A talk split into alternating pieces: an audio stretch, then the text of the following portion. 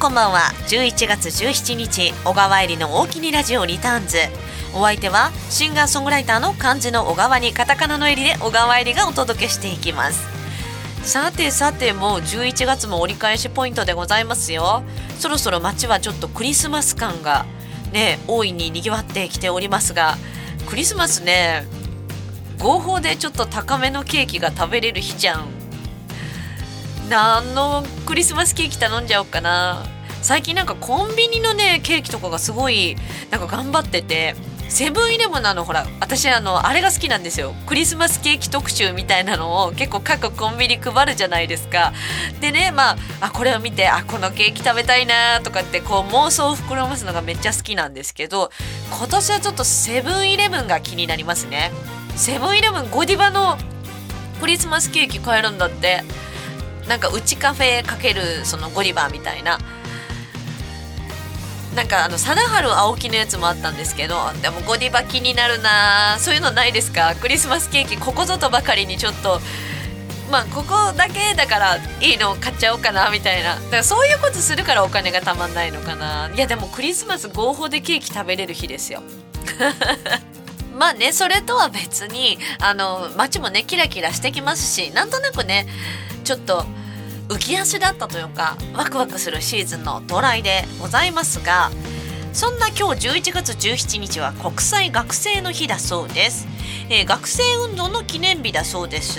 なのでそれにちなんで今日は、えー、ラジオテーマが学生時代の話、えー、それでメッセージねあの募集いたしましたのでちょっとメッセージね曲の後にご紹介させていただきたいと思います。そして今日のゲストはですね、えー、新潟県見附市出身の長澤飛鳥ちゃんに遊びに来ていただいております。飛鳥ちゃんとねお話しするのが何気にちょっと1年以上ぶり？だからすごい楽しみにしてたんですね。いやもうね今日ね出演いただいて本当に本当に嬉しく思います。それではですね1時間まるっとお楽しみいただけたらと思います。今日のオープニングナンバーはそろそろスノーシーズン到来でございますよ。ね、スキー場インフォメーションに私の曲使ってもらえないかなと思いながらこの前 FM 季語にの6日町のイベントで歌ったんですけどその思いは果たして届くのか 届かないかもしれないな。でもね、えー、YouTube の方で、えー、スキー場のねスキー場で撮ったミュージックビデオも公開しておりますのでぜひ皆さんにねたくさん見ていただきたいミュージックビデオになってます。リツイートキャンペーンもやっておりますのでぜひぜひご参加ください。それではオープニングナンバーは小川えりのキラキラお届けします。キラキラ雪の化粧。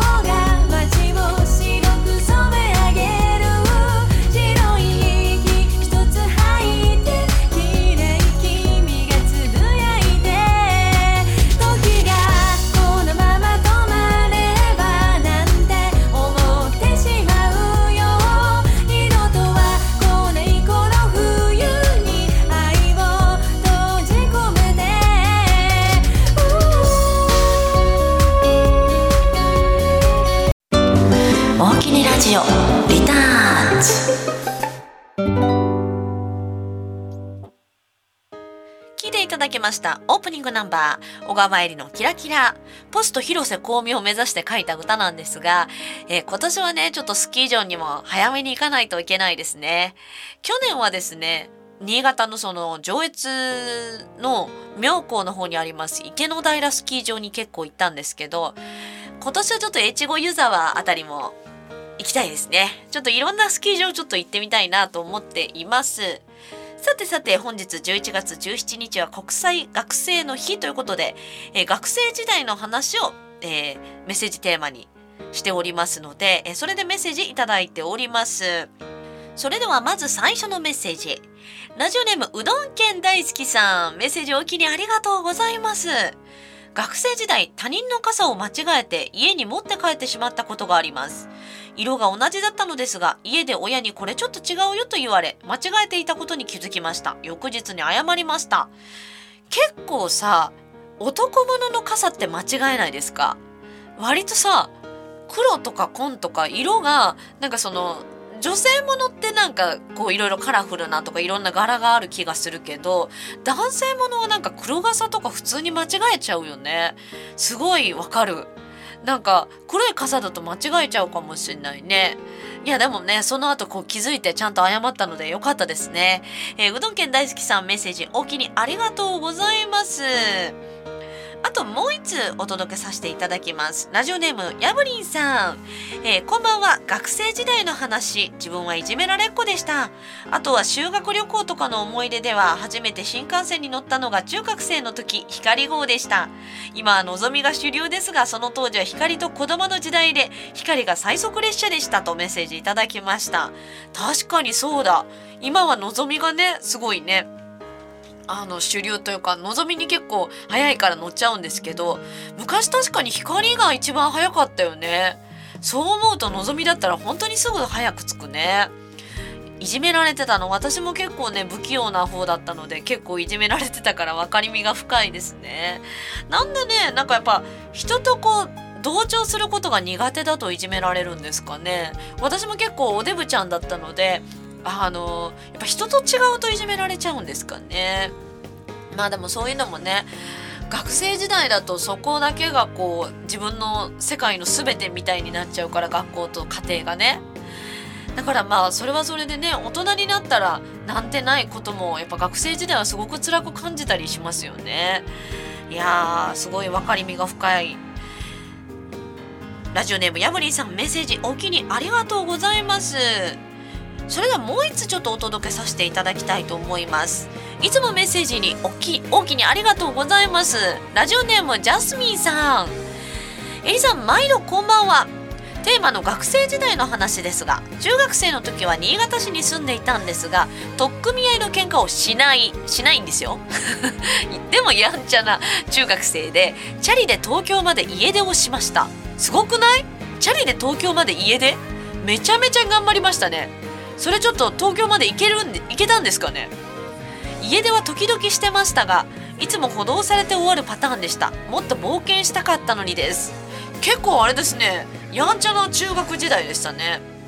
私の女子中学生の時代はどんなでしたか？ってメッセージ来たんですけど女子中学生の時はなんかもう漫画ばっかり描いてたような気がします。漫画とゲームに明け暮れた中学生時代でしたね。もう中学生の時めちゃめちゃゲームやってた。なんかそのクラブとかもそんなに活発ではなかったのでもうね同人誌とか書いたりとかしてましたね。高校に入ってからもね。それが今ミュージシャンになって不思議なもんですね。人生わかんないもんですね。その人に歴史ありということでございますが、えー皆さん他にはどんな学生時代を過ごされたんでしょうか？ゲストコーナーの後またメッセージご紹介させていただきたいと思います。ほんまにメッセージ大きにありがとうございます。それではお待ちかね。本日のゲスト長澤明日香ちゃんの登場です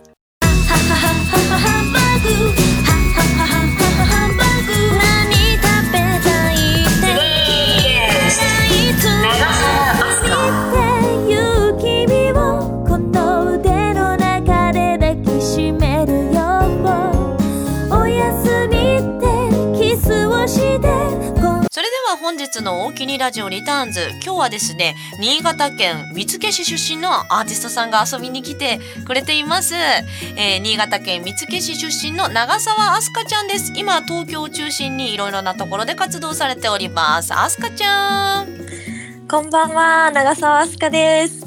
ありがとうございます。呼んでいただきまして。結構ねお久しぶりですよね、いや、本当にお久しぶりです。元気してました？ます。あ、元気です。よかったありがとうございます。エリさんもね、あの SNS ではいつも見てたので、でも実際にはお会いしたの多分去年？去年ですかね。あのミントホールに今なったけど。そうそう去年のねあの私の企画のタコフェスというイベントに出てくれてね、本当ありがとう、その説は、はい、いやこちらこそありがとうございました。それからねいろいろなところはでご活躍されておられるようですが私もチェックだけしてました。ああ、ありがとうございます。嬉しい。ありがとうございます。いねこうやってねはい。私も今、あの新潟のね南魚沼ああたりでこう聞けるはい。ラジオですので、こうはい。見附市だったらねあのまあちょっと近い近いうーん近くもないけどまあまあでも同じ新潟県内ですからね、はい。と思って今回お呼びさせていただきました。ありがとうございます。ちなみにあれですかね、見附市からやっぱなかなか南魚沼の方には来ないかな。スキーとかで来るのかな、そうですね。南魚沼は多分行ったことがないんですけど、うんうん。でもスキーとかあのしてた時は結構そっちの方には越後湯沢とかうんうんうん、は行ったりしてましたね。このラジオは越後湯沢方面では聞けるので、あ、ね、ひょっとしたら皆さん聞いてくださっているかもしれません、はい、嬉しいです。ちなみにいつ上京されたんでしたっけ、私は18歳の時に高校卒業して上京してって感じですね。はい。そそれまでははい。ずっと東京に、あ、そうです。もう東京に。やっぱ音楽やろうと思って上京した感じですか、あ状況は私はでも高校生の時にその進路を決める時に、まあ、音楽やりたいなと思ってたんですけど、うんうんうん。何せ田舎だったのでやっぱりそういうことが言いづらいしあのそういう音楽やってる人とかも周りにいなかったのでなんか何もやってなかった。歌歌うの好きぐらいだったんですけどあまあとにかくとりあえず東京に行こうと思っていきなり大学に行きたいって言ってで受験勉強してそれでとりあえず東京に出てきた感じです。あーなるほどね、そうなんですよ。それでその大学の時にはいこう、あじゃあちょっと音楽やってみようみたいな感じで始めたんですか？うん、そうですね。大学まあ最初ちょっと忙しくて勉強ちゃんとやってたんですけど、やっぱその就職活動の時期にうんうんうん、まあ考えた時にやっぱり自分が本当はやりたいことに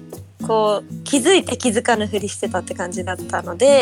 ちょっとそうなんです。やっぱりやりたいなと思ってそっから大学のそうですね卒業してからちゃんとやり始めたって感じです音楽はそうなんだ、はい。卒業してからなんだ。はいそうです。えなんかほら軽音楽部とかに入ってたとか、そういう感じではない？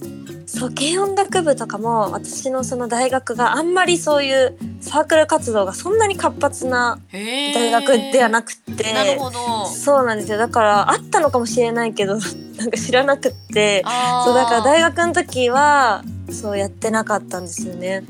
はい、なるほど。じゃあ卒業してから本格的に活動されたということで、はい、そうです。ちなみにこう影響を受けたアーティストとかあの影響を受けた曲とかってあるんですか？はい、影響を受けたアーティスト。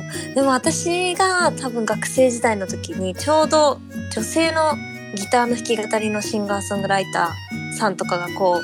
あの出てきた時というか活躍ブームみたいな時だったのでそれこそやっぱりゆいさんのあそうですね曲とかはなんかギターの弾き語りかっこいいなみたいな感じで思ったりとかはあったと思います。でも特別誰かにめちゃくちゃ影響を受けてみたいなよりはー結構もん。んんうなんかいろんなのを聞いたりしてあー私もとにかくなんか曲を作って歌える人になりたいみたいな詩を書くのは好きだったのであーなるほどねなんかそ,、うん、そっちが大きくてそれで曲作るためにちょっとギターもやらなきゃと思ってギターをそこからそう勉強して勉強っていうか練習してっていう感じでしたね。そっかじゃあギターもその大学卒業してから曲作りのために始めたみたいな。あそうです。はい。なるほど。うん。でもなんかアスカちゃんの曲といえばねなんかこうはい。歌詞とかすごい特徴的な、はいあ印象的なえー曲が多いもんね。はい。えー、嬉しい。ありがとうございます。そうあのね皆さんはい後で聞いていただくんですけど、うん。ハンバーグの曲がねはい。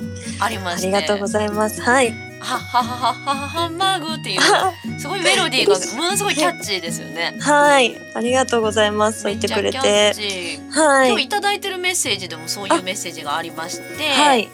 えーありがとうございます。ラジオネーム ZE さん、はい。えー長澤飛鳥さんに聞きたいことですはい。なぜハンバーグという曲を作ったのでしょうか、とても気になりますとメッセージいただいておりますありがとうごこの曲ざいます。YouTube でもねすごいなんか再生回数がめっちゃ回っててありがとうございます。お茶目な感じのね、はいミュージ。ックビデオなんですけどそうですね。はい。ハンバーグ作ってますもんねあれ実ハンバーグ作りましたね、実際に。あで実際に作って食べたんや 実際に作って食べました。あーなるまあ、ほどね全部は食べれなかったけど、ねそうあそうなんですよ食べましたなんでハンバーグっていう曲作ったんですか、それはですね私が一応あのライブハウス新宿にあるライブハウスによく出演をしてたんですけど、うんうんうん。その時にやっぱりまだ音楽始めてばかりの頃でうんうんうん。それでなんて言うんだろうまあインパクトのある曲というか長澤飛鳥っていう分かる曲はあはあはあ作ったらっていう風にライブハウスのそのオーナーの方に言われてその時はインパクトって思ったんですけどあのなんか好きなものとかないのって言われた時に私あんまりこう好きなものってななくって。ある はあるんだと思うんですけど、うん。特別こうもうマニアックに好きなものってあんまりなかったこれんですけど。むっちゃ好きみたいなのはないんや。なくてなるほど。まあ、ふとあ「ハンバーグ好きですね」みたいに言ったら「それだ」って言われてそそれででもハンバーグの曲と思って。うんうんうん。で、まあ、ハンバーグの曲書いてみたらみたいに言われてたんですけどその時はすぐ書けなくてうんうんでもそれがずっとこう頭の中にあって。あハンバーグハンバーグねそうハンバーグの曲かみたいなで確かあの夕方のこうニュースとかあの見てると結構こうスーパーのコーナーとか なんか結構テレビでやってるじゃないですか夕方のうんニュースで。特売とかねあそうですそうですそういうのを見ながらあのギターを持ってふってできた曲です。なるほど。そうなんですよ。じゃあめっちゃハンバーグ作るの得意とかそういうわけではない。そう。まあハンバーグはね結構作るの大変なのでまあ作るの好きですけどあんまり日々作ってるわけではないんですがまあもともとハンバーグは、まあ、食べ物の中で一番好きなのは本当であと実家に帰った時にお母さんにその何食べたい？って言われたら絶対ハンバーグって言っててそうなんですよ。そあじゃあっからできた曲。そうねハンバーグは好きででそっから作ったっていう感じです。なるほど、はい。じゃあちょっと一回ねあの長澤明日香ちゃんのもう、もはや代名詞と言えるような、はい、曲ですからちょっと最初のはい。1曲目これ聞いていただきたいと思います、それでは曲紹介をどうぞ。はい。長澤飛鳥でハンバーグ。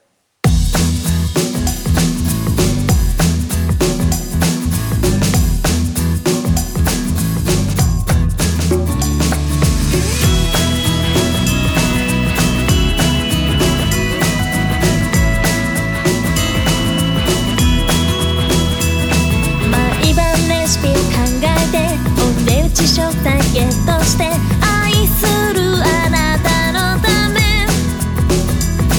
健康なメニュー意識して赤黄の緑。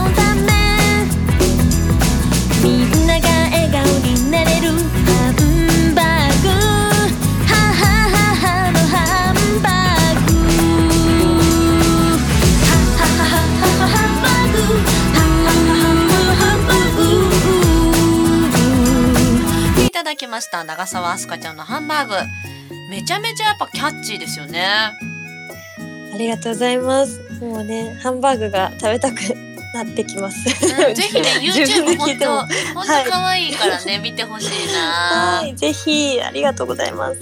でねあのハンバーグに関してまだまだメッセージいただいております、はい、ありがとうございます。ラジオネーム状況ボーイさんはい、えーさて今回ゲストが長澤飛鳥さんということでメッセージしました。はい、長澤さんのことは2年前僕がよくメッセージ投稿をしている宮,、うん。宮崎県のラジオ局サンシャイン FM で放送中の「極楽とんぼ山本圭一のいよいよですよ」という番組で知りました。その番組で流れた「ハンバーグ」という曲がものすごく大好きです。一度聞いたら耳から離れません。今でもハンバーグを食べる時などたまに頭の中で流れます。本当に素敵な曲です、これからもたくさんの方々の心に響く音楽を届けてください。応援してます。また山さんのラジオにも出てほしいです。頑張ってください。とメッセージいただきました。はい、ありがとうございます。すごいね。なんかこうこうやってメッセージもらえると嬉しいね、いや、とっても嬉しいですね。はい、でねあとねはい、あのーハンバーグネタでもう一つあります、はい、えーラジオネーム YAS さん。メッセージはい。おおきにありがとうございます、でアスカちゃんに聞きたいこと。はい、アスカさんの代表曲といえばハンバーグですがもし今後食べ物をテーマにした曲を作るならどんな食べ物をテーマにしたいですか？例えばグミやラムネとタコ好きのエリさんとの合作でたこ焼きをテーマにした曲を作るのもありでしょうか？とメッセージいただいてまはい、メッセージありがとうございます。すどうですか？はい、食べ物を次にね、挑戦し食べ物たいやつこれはねでもすごく言われたんですよ。やっぱ「ハンバーグ」っていう曲があのすごく、まあ、自分の曲の中でも知っていただける曲になって次は何行くの？みたいな。でやっぱ一個こう食べ物シリーズでこうなんかポンっていくと次がねなかなかこうプレッシャープレッシャーっていうかなんて言うんだろうな。ハードルが上がるっていう感じで。食べ物ねそうですよね。やっぱりなんか安易に食べ物だけしか出さない。シンガーソングライターなのかみたいになるのも嫌だしみたいな。あなんかそうちょっとね難しいなっていうのがあって。まああんまりね今のところは予定ないんですけどでもこのラムネとかまあラムネね私好きなんですけー。ど ラムネはちょっとなんか可愛い感じですよね。うん。うん、次はスイーツ攻めてもいいかもしれないスイですね。ーツはいいかもしれないですね。うん。うんうん。うん、ケーキとかねそうですねケーキとか。あとはなんかこうライブハウスさんで私今新曲新曲書き下ろし企画っていうライブによく出ててうんうんうん。もしそれは自分でテーマを決めれないのでそれでもし食べ物が来たら必然的に食べ物の曲を書かなきゃいけないんだなみたいな。感じのはもしかしたらあるかもしれないんですけど。じゃあちょっと食べ物を回ってくるのをねちょっと。そうですね待っていたタイミングがだいて来たらはい書くと思います。じゃあちょっといつかたこ焼きの曲も書いてもらってね。いやたこ焼きねたこ焼きって言えばやっぱエリさんのイメージが すごくあるので確かにたこ焼き。ファンクっていう曲がね、ありそうですよね。はい。そっか。まあいつかねちょっと食べ物のテーマが回ってくるのを待っててください。はい。今のとこはそれでお願いします。であとねもう一つその、はいハンバーグ関連の めっちゃハンバーグ来るな。すげえな。すごい。すごい。で、えっ、と、ラジオネームやぶりーさん、メッセージおきにありがとうございます。はい。えー、あすかちゃん、はじめまして。はい。ハンバーグの歌があるのですが、得意料理はハンバーグなんでしょうか、と。はい。ハンバーグです。おお、やっぱそこはハンバーグでいかないハとね。ンバーグです。はい一応なんか得意料理ってこうね自分でこれ得意ですよってなんか言える感じでもないと思うんですけどなんか、そのライブで以前ねコロナの前とかのライブでこう居酒屋ライブみたいなやつがあった時にちょっとなんか何品かこう作ってきてっていうライブがあったんですけどその時にそう私はやっぱハンバーグを作ってそしたらあのハンバーグすごい美味しいって言ってもらえてなのであの得意料理って言うようにしてます。ちょっといつかね、はい。ファンミーティングとかでハンバーグを振る舞う機会を、そうですね。あったらもうたくさん作ります。大量に作るの大変だよね。いやーそうでした。本当その時のライブはもう徹夜してハンバーグを多分二十何個とか二十何個？作ってそう作っそりゃ大変でしたね。でそのままほぼ寝てないままリハに行ってライブをするっていう結構大変な ライブだったんですけど今となればね、まあ、楽しかったなって思いますが。皆さん、はい。ハンバーグ作るのめっちゃ大変なんだからね。そう手がねやっぱね油っぽくなっちゃうしね、うん。大変ですよねハンバーグって。ニギニギするっていうか、うんなんかその混ざらないといけないからね。そうそれが結構大変ですよねじゃあちょっといつかうん。そんな愛のこもったハンバーグが皆さん食べれたらいいですね、はい。楽しみにしててください。メッセージお気にありがとうございます、はい。ありがとうございます。であの最近ですねこう、はい。あれですよね。新しいシングルをリリースされたということで、はい。それのあの、はい。お祝いメッセージが届いています。ありがとうございます。ラジオネームアロハキャドさんからメッセージいただきました、えー、アスカちゃん FM 雪国初登場おめでとうございますはいありがとうございます。えー、と先月10月30日に、えー、と7枚目のシングル「ベーシストに騙された」リリース代表曲「ハンバーグ」のカラオケダムにて配信開始。おめでとうございます。ありがとうございます。ダムで歌えるようになったんだ。すごあいそうなんですよ。ありがとうございます。素晴らしい。ありがとうございます、12月1日なんとワンマンのねバースデーライブ控えてらっしゃいますからね、それもやっぱ楽しみなとこですよね。はいでこの放送は南大沼のラジオ局ということで、えー長澤くんの地元見附市の南側になるのですがちょうど寒さも始まってきていろいろなものが美味しくなる時期ですが大阪出身の小川さんに新潟の冬の幸をアピールしてください。はいぜひお難しいの来ましたね。そう。まだまだ新潟 初心者だからね私ね。そう。いや私もでもね多分エリさんの方がもう新潟にね詳しいと思うそうか思なうんですよ。でまあ冬の幸っていうとちょっと難しいんですけどあのやっぱのっぺ汁っていうのっぺ郷土汁料理がありまして、そうなんですよ。へあーそののっぺ汁って多分新潟の中でもいろんな地域でこう入れるものが違ったりすると思うんですけどこう里芋とか人ー参とかあとうちはイクラとか入れたりとかしててくら？そうなんかすごいそれが本当美味しくて私里芋が大好きなのでああの実家に帰ったらおばあちゃんが作るのっぺ汁が本当に美味しくてあ大好きなんですけこれどか新潟風のっぺ汁。あいくら乗ってる？あそうイクラさん乗ってたりとか結構いろんなものが入ってて。このレシピはホタテとか入ってる？あホタテもそうですね。入ってますね、えー、貝初柱とめて見かた。そうなんかお汁っていうよりも割とこう煮物に近いというかすごい具沢そうい山ですう感じで。ねそうです、もうそれが大好きでそればっかり食べてますね。そうなんだ。はい。そうなんです。おすなんかのっぺ汁ははい。なんか日本全国いろんなとこにあるけど新潟風とかいろいろあねいろんなとこのその個性が出てるみたいですね。うん。やっぱ違うみたいですね。へえ。地域によって。うん。ちょっとじゃあ寒い季節なのでのっぺ汁食べたい、作ろ。う。あぜひぜひ作ってみてください。ありがとうございます。美味しい。いいこと教えてもらった。あーありがとうございます。あとですね、えっ、と、はいアロハキャドさんのご質問で、はい。えっ、と小川さんとは夏祭りのライブイベントの共演もありましたが、そもそもお二人の馴れ初めとは、大阪人と新潟人が東京で出会う確率は低く感じますが、そのあたりをお聞かせくださいと。はい。実はね、えっと私とアスカちゃんがちょっとちょっとだけね所属してた事務所ではい。一緒だったんですよね。そうなんですよ。でそのご縁でね、私のイベントに出てもらったりですとか、ね上越に来てもらったりとかね、はい。してそうですそういうねご縁でね。はい。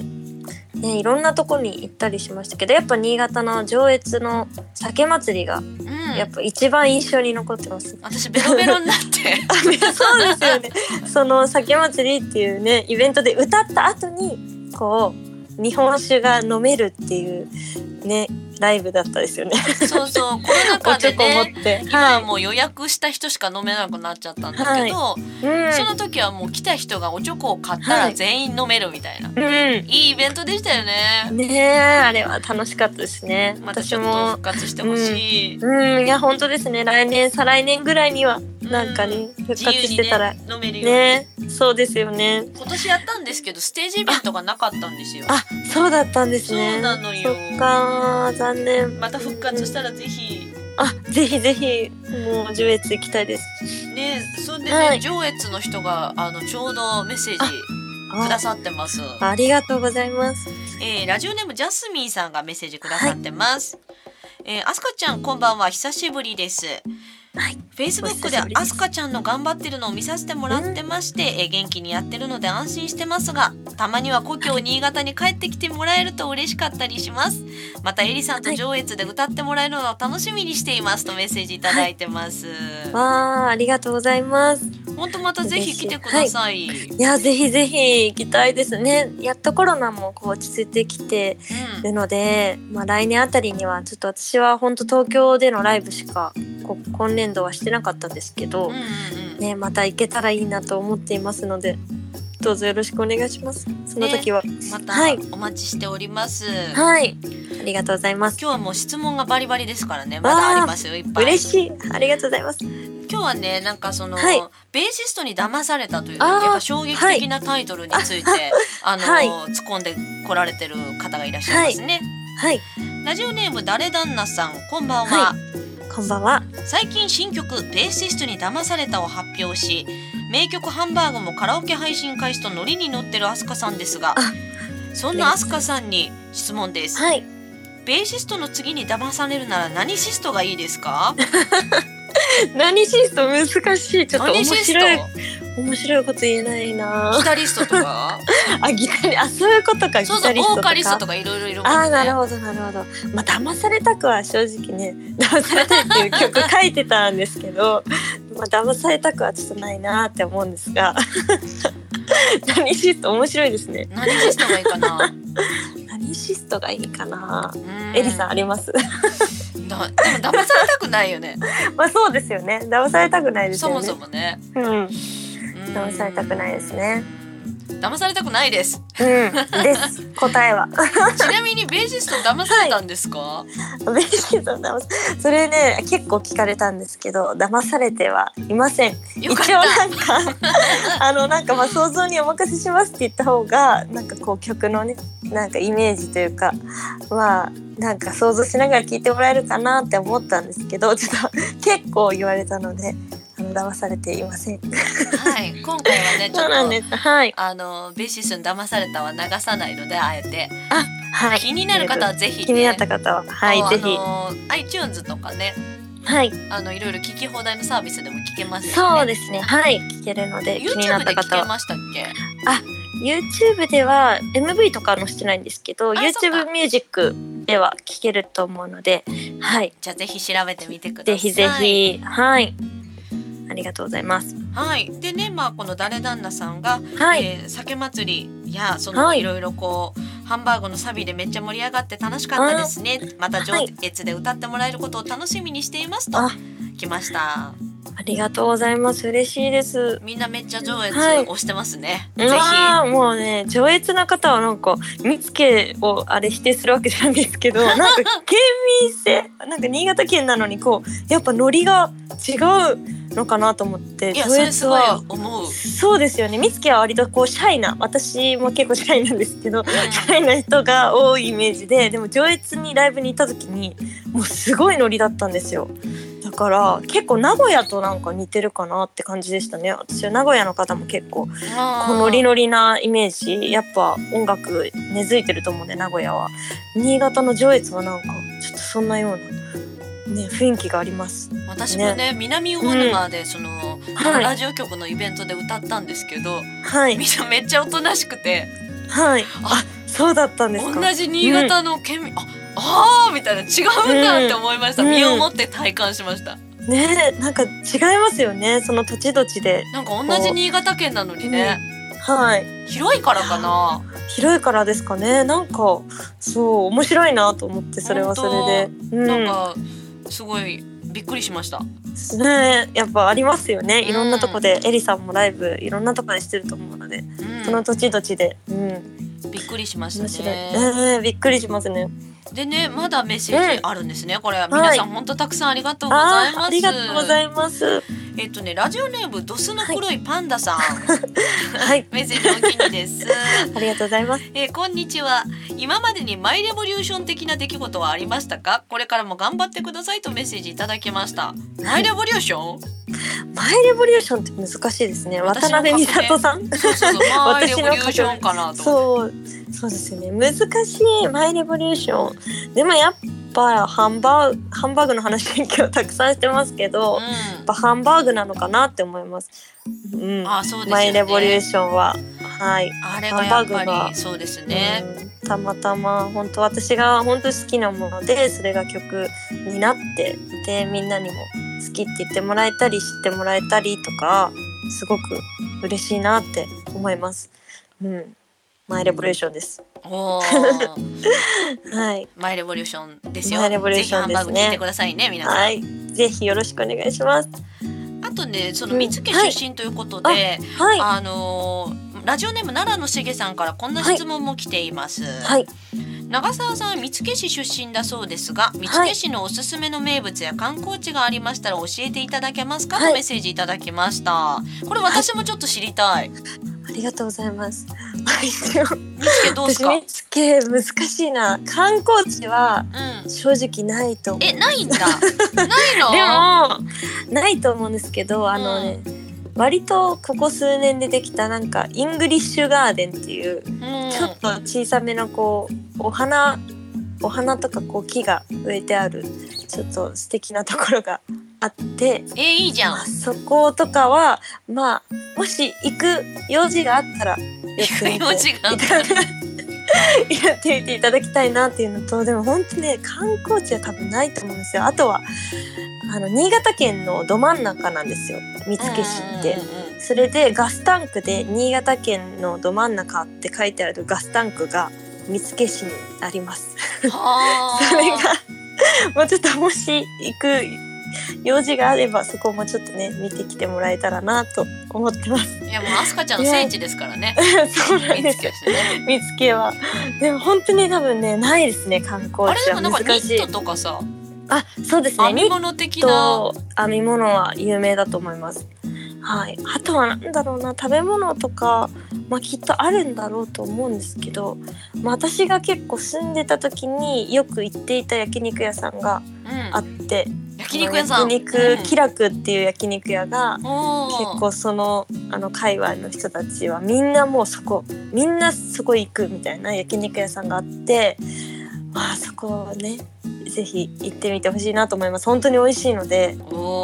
そう安いけど美味しいっていうね最高の焼肉があります。まさかの新潟の焼肉、まあ新潟っぽくないですよね。ぜひぜひ。ぜひです。まあラーメンとかねあとはねいや美味しいよなんですラーメそうラーメンが意外と新潟県はラーメンが美味しいっていうのをいやめっちゃ美味しい。してから知ったんですけど、あエリさん食べますか？結構。ひうん私東京のラーメンより新潟のラーメンの方が好き。やっぱそうなんですね。やっぱ、そう水が多分美味しいのでだからラーメンもおそらく美味しいんじゃないかなと勝手に思ってるんですけど、まあお酒も美味しいもんねその理由お酒もう、そうですね。水が美味しいから。っうん、ていう。はい。じゃあちょっとぜひみんなで焼肉屋に、ぜひ。はい行ってみてください。メッセージおきにありがとうございます、はいありがとうございます。あとえっ、とですねあのカラオケの件でですね、ちょっとメッセージいただいておりまして、ありがとうございます。ラジオネームゆうゆうさん新潟市の方ですね。はい。えりさんあすかさんこんばんは。お二人の声が一緒に聞けて嬉しいです。ありがとうございます。あすかさん実はお会いしたの一度だけでしたが、えーはい。マジックオブラブにはまりお休みに癒され、はい。メロディーもそうなんですがおそらく声が好きなんだろうなと思います。はい。ハンバーグがダムに入ったのと今度近所ビッグエコーで歌おうと思いますとメッセージいただきました、わあ嬉しいありがとうございますまた新潟来てくださいねとはいメッセージいただきましたよ、はいわ嬉しい。ありがとうございます。来るしかないね新潟ねいやーもう行きたいです。もうすぐ行きたい。ちょっと早めに来てもらってね そうですね。嬉しい。ありがとうございます。あとはですね、えっ、はいと、ラジオネームなしさん。はいえーメッセージお気にありがとうございます。はい。長澤。さんを知ったのは2020年のケイチョン年越し生配信でした。はい。当時配信中で長澤さんが歌ったハンバーグと綺麗で癒される歌声が気になってリアルタイムでググっちゃいました、えー今ではすっかり長澤さんのファンですが最近はライブの頻度も多くなりとても嬉しい限りです今週長澤さんのライブがあると考えるだけで自然と活力が湧き仕事も頑張れちゃいますとても感謝していますとメッセージいただきました、わあ、ありがとうございます。じゃあそんなねとっても嬉しい。はいちょっ。と愛のあふれるメッセージだったので、はいちょっと長澤さんに生でお会いできるライブを、はいの情報をちょっとお伺いしていいでしょうか？はい、もちろんです。ありがとうございます。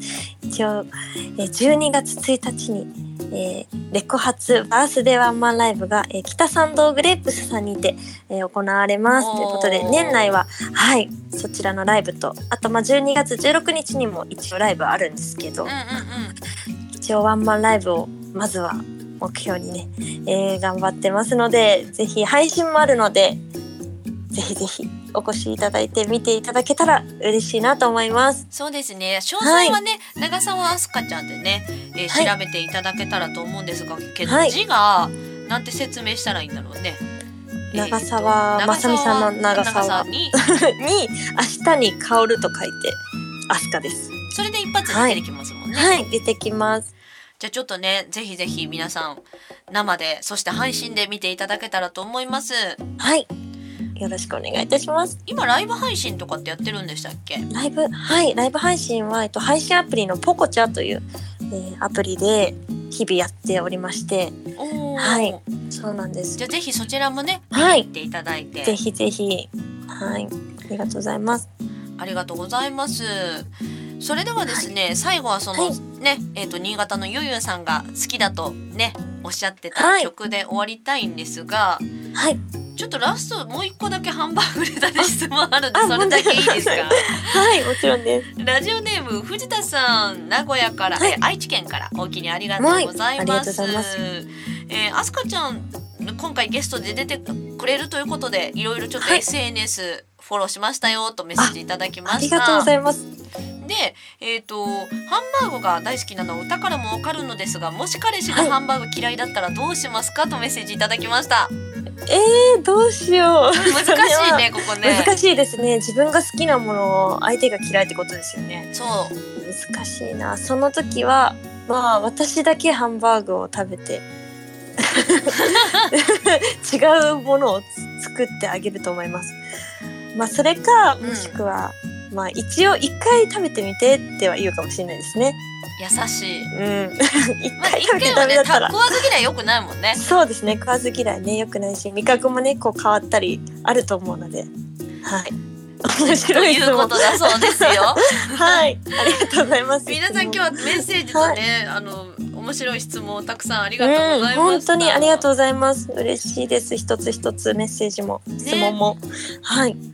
それでは最後ですねこの「おはいやすみ」という曲をねお届けさせていただきたいんですけど、これも最近出た CD の中からですかね。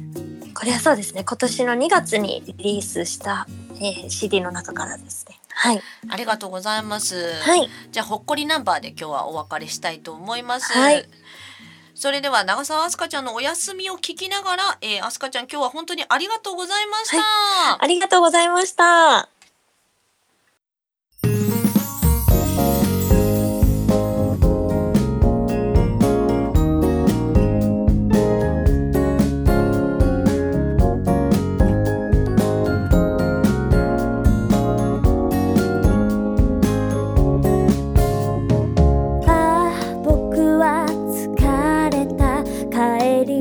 夜空の三日月も少し機嫌悪そうに顔を覗かせてた。次の休みまであとどのくらいで数え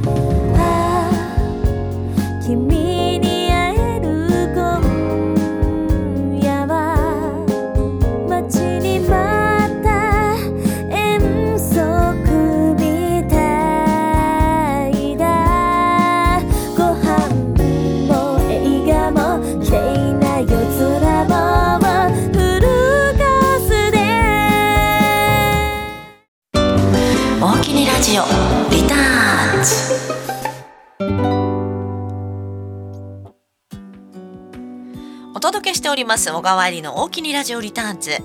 お相手はシンガーソングライターの漢字の小川入りカタカナのエリで小川えりがお届けしています。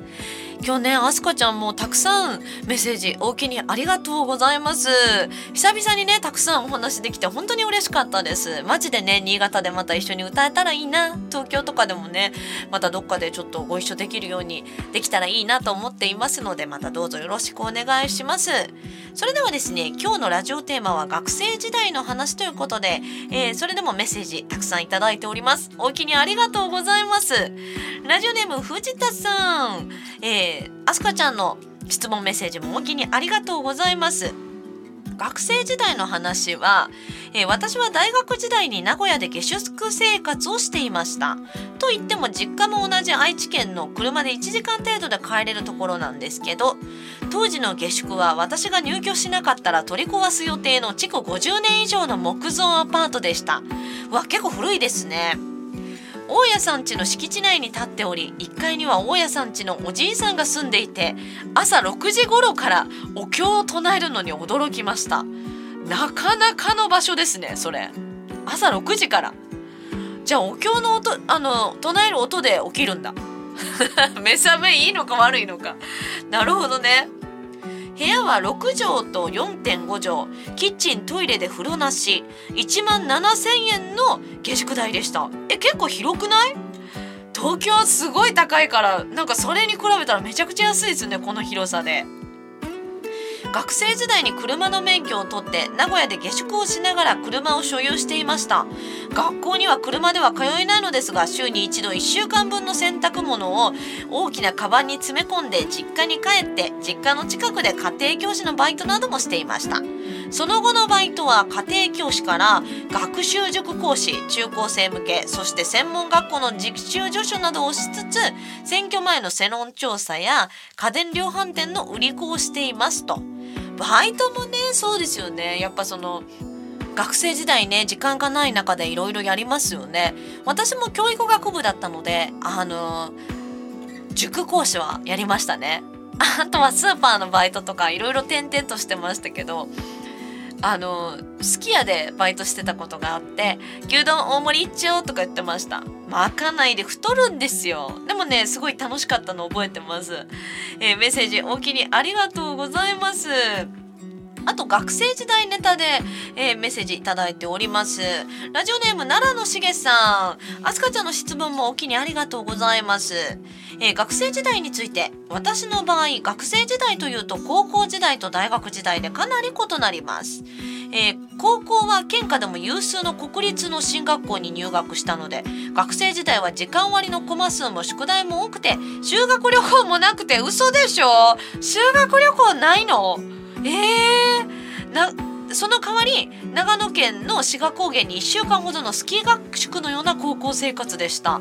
なかなかこれは厳しい高校生ですね。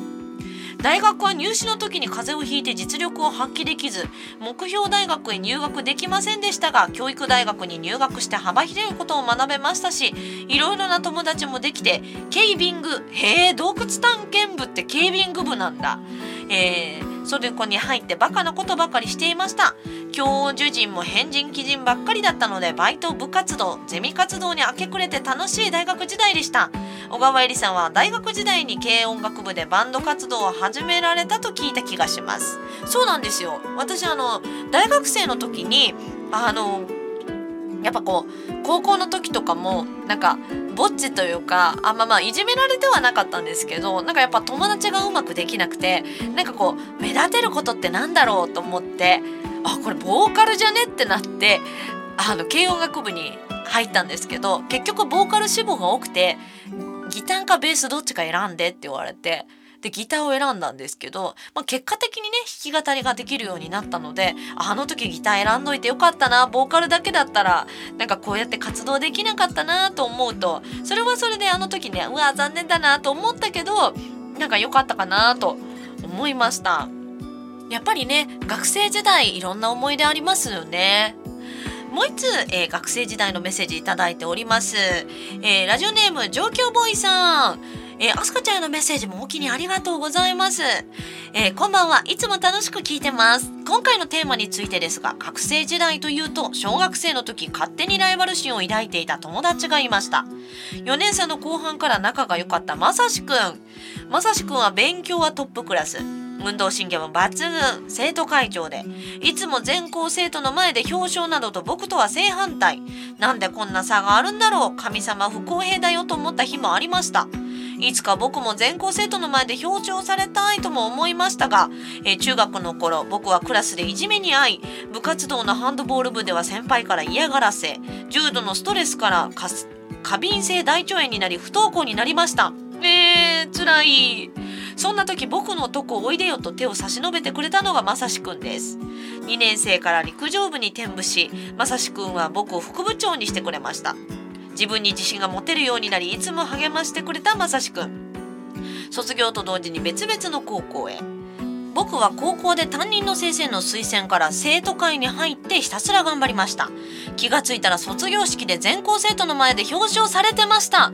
わお夢叶っとる！そうです。まさしくんは見てないけど夢は叶いました。そして断りましたが東京農業大学から推薦が来たのはびっくり。まさしくん僕もできたよって気持ちでした。えー、卒業式で言いたかったけどまさしくんありがとう。この出会いは財産の一つです。えー、すごい。これめっちゃいい話ですね。夢叶うんだ。えー、これすごい。なんかいいですね。いやいいな私も昔の夢叶ってるかしら。どうなんだろう。でもこうやって歌い続けてこられてるのはひょっとしたらね。あの大学生の時にギターを始めてなかったらこうやってねラジオで皆さんの前で喋ることもなかったでしょうからそういう意味ではねいろいろ花開いてるのかもしれませんね。やだ素敵なメッセージありがとうございます助教ボーイさん。皆さんメッセージほんまに大きにありがとうございました、えー、小川入りのライブ告知させていただきたいんですが、えー、11月20日小川入りのソロプレミア配信午後8時からあります。チャイナ服をですね仕入れてきましたのでちょっとチャイナ服で小川入りスタジオからですね、えー、配信の方させていただきたいと思っています。そして11月の21日は新潟上越のライブ決定してますよ。直越のライオン像のある館という、えすごく趣のある建物で無料ライブがあります。午後3時から。そしてこれめちゃくちゃおすすめ、え上越の文化会館のロビーでですね歌わせていただきます、え2時にスタートいたしまして小川入りのご機嫌さんコンサート。初見の皆さんも楽しんでいただけるような耳なじみのあるナンバーですとか小歌ですとか、え織り交ぜながら歌わせていただきますのでこちらもぜひよろしくお願いいたします。そしてこれが本当におすすめ。11月27日あの頃青春グラフィティという FM 雪国でも流れている番組があるんですけどそこで、えゲスト出演させていただいてからの歌も歌わせていただきますので、えー、場所がですね直江津鉄道公園。デゴイチレールパークというところで、えー歌わせていただく12時ぐらいですかね、えー午後12時ぐらいから歌わせていただきますのでぜひぜひ現地観覧も超絶お待ちしております、えーたくさん12月と1月もおすすめのライブがありますので漢字の小川にカタカナの入りで小川入りでぜひ調べていただいて配信の参加もできますのでぜひね新潟の皆さんにも本当に見ていただけると嬉しいです。よろしくお願いします。本日のラストナンバーは小川えりのプラム大学時代のことを書いた曲でお別れしたいと思います。それでは来週もこの時間元気にお耳にかかりましょう。小川えりの大きにラジオリターンズでした。皆さんおやすみなさい。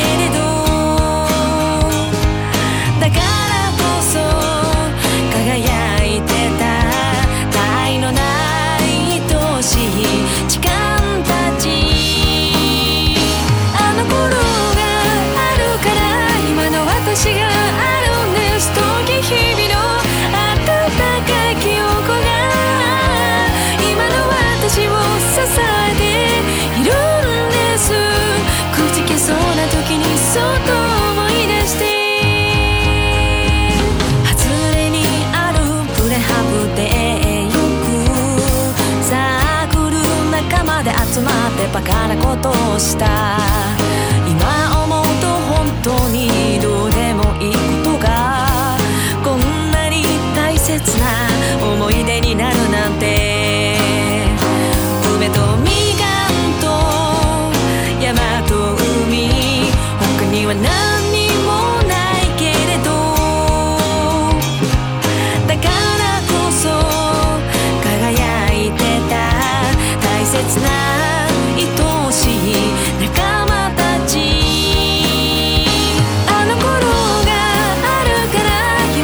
あの頃